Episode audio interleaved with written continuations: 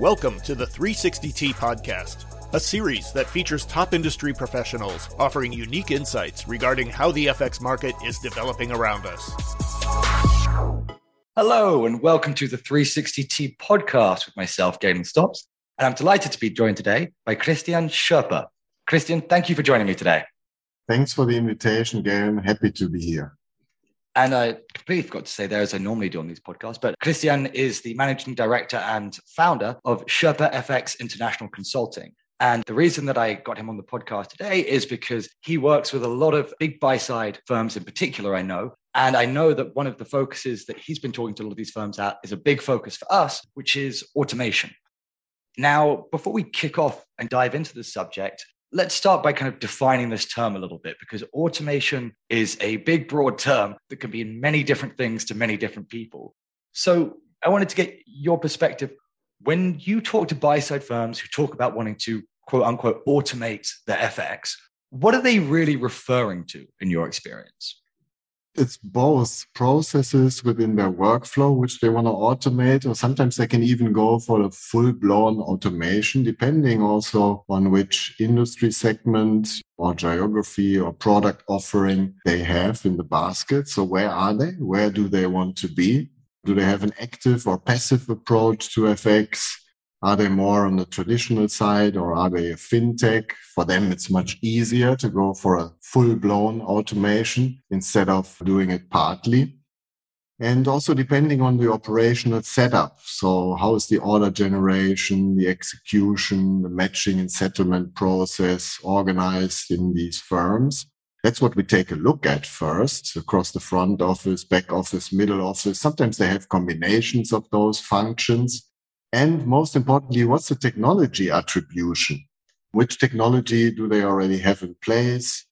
And then we decide if the client starts with a phased approach to automate parts of the process, maybe for a specific asset class like FX, or if, if he goes directly from the start for a full automation. Common across all of them, Gail, is the direction of travel over the past years because automation has clearly become an industry trend on the buy side. Yeah, I, I, it's something that I hear about a lot. And I've got a question for you that's kind of a two parter, but I need a little background intro here, which was even before the pandemic. I remember going to a big industry FX event at every single panel. It didn't matter whether it was about data or algos or execution or liquidity. Somehow it always came back to automation. And everybody was talking about, I want to automate process, I want to automate execution. I'm being asked to handle more flows, but I'm not getting a larger headcount to handle them. Automation was seen as a way of doing this. So I wanted to get your insight on firstly, what do you see in your discussions as the key drivers towards automation? And sort of the second part is, has COVID and kind of the pandemic and everything that's happened around that made these drivers more or less urgent? More urgent is the second part, um, which which is a surprise. But the pandemic enforced further the digitization increase, um, not only in podcasts. Compare this um, to traditional podcasts, the streaming of podcasts, um, which I'm delighted to be part of here for 360T has resulted in a much wider audience compared to the physical one stored on our iPods some years ago. And with the pandemic, it was the same. There was a huge digitization increase in trading and analytics due to the hybrid work environment. So um, another driver is the competition resulting from that across the FX value chain amongst liquidity providers, banks, PMs, clients, and also operations and compliance. So as a third driver, I would state the regulation, the compliance aspect, because external bodies and internal compliance officers continuously require to see more best execution and conduct efforts and documentation. So it's not only a work environment 2.0, we also have the global code 2.0, which we talked about in previous podcasts. And automation helps achieving these tasks more efficiently and competitively. And that's why even during the pandemic, there has been a huge increase and the competition has been uh, a key driver towards greater automation. So obviously there's a number of drivers you mentioned towards automation. I hear a lot of buy side firms saying that they want to automate more of their FX. Can you talk to me a little bit about what you see as the biggest barriers preventing buy side firms from automating more of their FX trading activity? It's still legacy setups and perceptions, Galen. So the traditional buy side execution only view, where a buy side trader would only receive orders and push them out to get executed instead of proactively generating trade ideas, interacting with the liquidity providers and with the clients and the PMs. And additionally, there's also still a lot of myths and cliches about automation, like it's killing jobs, yeah. making us redundant in the trading world. And if we look at the reality to overcome these barriers, we just have to look at the results in reality. So automation is actually unlocked value freed time for the buy side traders to focus on more, yeah, even pleasurable tasks, interacting in a dialogue with the liquidity providers, with the clients, with the PMs, creating efficiencies. So buy side trading has actually been revitalized by automation. And that's uh, what we're trying to show the clients because the complaints, the barriers are usually listed in the lower end of the industry rankings because by engaging in modern buy side trading, usually clients have become much more competitive. And that has resulted in, uh, in a rise in the industry rankings. You mentioned that automation enabled to do more work with the same amount of people. Look at the passive explosion, for example, where a lot of asset managers were extending their product offering into the passive space and manage that without doubling, let's say, headcount or traders, because automation helped here. So to overcome these barriers, and uh, we talked about tangible benefits already. You can show this in opportunity cost calculations to capture these benefits by creating a culture for modern buy side trading to join this competition, this best in class competition. That's how you can overcome these barriers. I like that point about the role of the human trader. I want to kind of delve down into that slightly here. You say that the role of the human is still important. Does automation change the role of the human trader in terms of their sort of day to day, what I'm doing sitting in front of the screen trading? The change is the trader is actually enabled to enlarge his mindset, his skill set, his tool set, because automation enables to focus uh, on more valuable tasks, like we said before. And this is a technology game for the buy side traders to just enhance skill set. And you talked about the direction of travel. I think it's safe to say that the direction of travel is towards more technology, more automation throughout the industry. As we get kind of more onto the bleeding edge technology, when we talk about things like artificial intelligence, natural language processing, machine learning, does this involve relinquishing control on buy side firms? Are we getting towards, dare I say it, black box technology here with regards to automation?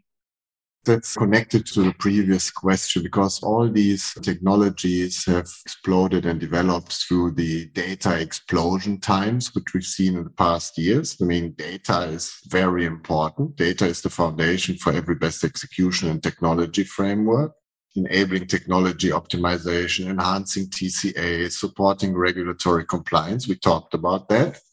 And what is AI, machine learning, artificial intelligence? It's programming cloud and blockchain tools versus traditional physical tools. So you can capture and compare more data faster and at lower cost to improve outcomes in investment and trading.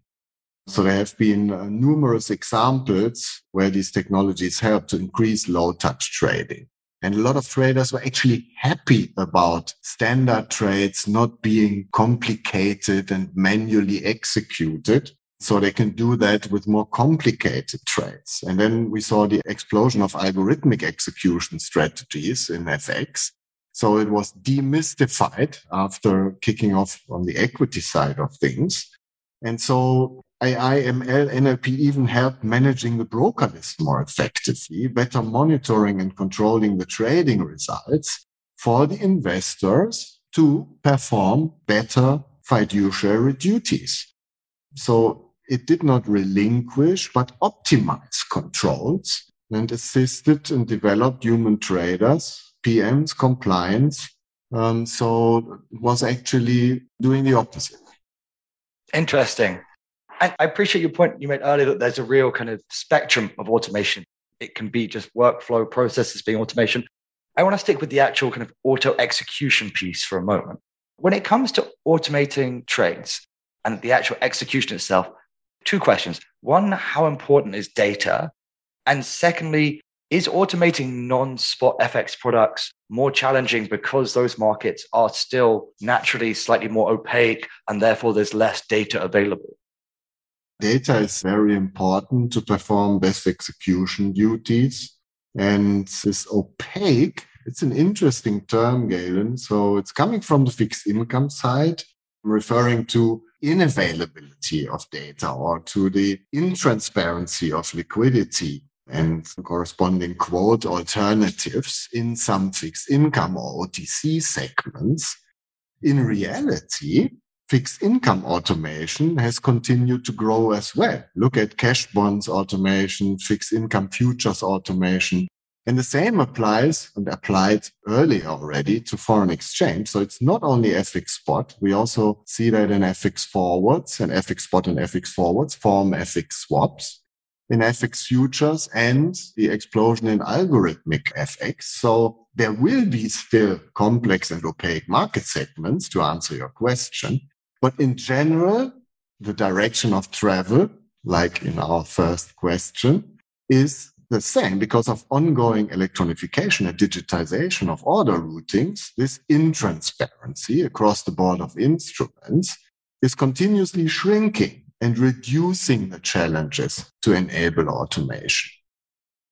Okay, so here's a question for you that's kind of specific to automation within an EMS, an execution management system. When it comes to automating FX, whether it's workflows or actual execution, is there a difference in either kind of the ease of implementation or the actual performance of, say, an EMS that is asset class specific, focused, and specialize on FX versus one that is multi-asset? There's differences. It's referring to the flexibility of the provider scale. So the asset managers have one big wish. They want flexibility on this journey. Flexibility of the systems to manage the orders and flexibility of the systems to manage the executions. So usually you have this OMS, EMS setup OMS designed to support the buy side investment lifecycle, which includes portfolio modeling for the PMs and compliance checking, order generation, cash management, and settlement, even settlement tasks across the asset classes. And EMS is the trading desk main tool and gate to the market to execute these orders at best. They can be specialized for an asset class or handle multiple asset classes. And then you have OEMS combinations available. And the more functionality, the more complex and vice versa, the more value and more tool sets will be made available. And as a result, innovative technology providers like the 360Ts of this world have the capability to integrate new functionality and new applications without trying to diminish existing asset class specific or multi asset setups. You referred earlier to the cost benefits of automation. One thing I hear a lot when I talk to buy side firms is that they're keen to automate. The FX desk, trading desk wants to automate more of their flow and activity, but they've got to sell it internally, right? They have to be able to go to their management, their board, their head of trading, whoever, and they have to try and put a dollar figure on the amount of if I automate XYZ, this is going to be the dollar amount saved. This is going to be the benefit overall. So my question is to you, and I'm, I'm sure you get this question a lot talking to buy side firms. How do you recommend to firms that you work with that they go about quantifying the benefits of automation. Because, for example, one of the benefits is, you know, you're removing manual processes and therefore you're getting rid of some operational risks that are inherent in any manual process, fat finger mistake, whatever. It's hard to quantify the benefits of something that hasn't happened. A big mistake happens, and yes, then you can see the damage and the cost, etc. But before it's happened, you can't quantify that. So I, I'm interested in your opinion on this, just more broadly. That's a good point. So you were referring to the operational complexities and uh, some outcomes happening because of that. First, what you should do is uh, show the client an operational complexity roadmap. how is the legacy paperwork, keyboard, interface management across the back, middle, and front office function? Currently, the legacy setup versus a more seamless and STP, so straight through processing operation platform. And you show the applied workforce and tools and corresponding time stamps, time efficiency.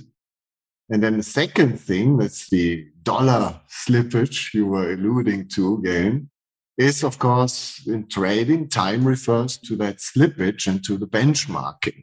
So you do an execution opportunity cost analysis with the help of TCA analytics, showing trading against legacy benchmarks.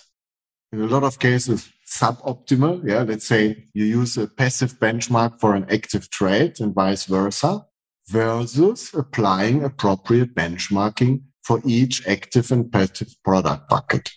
So in summary, showing the client how much time and cost he can save and how much value he can create by enforcing the right culture and technology for automation. And then it's usually crystal clear for the client that shows him the benefits of investing in modern technology. Christian, excellent answers to all these questions. Thank you so much for joining me today. I appreciate it. And uh, we talked about the direction of travel. We'll have to get you back on the podcast to uh, update in a few years' time for sure. Perfect. Thank you very much, Gay. I'm looking forward to it. And to all our listeners, thank you very much. And please do join us again next time.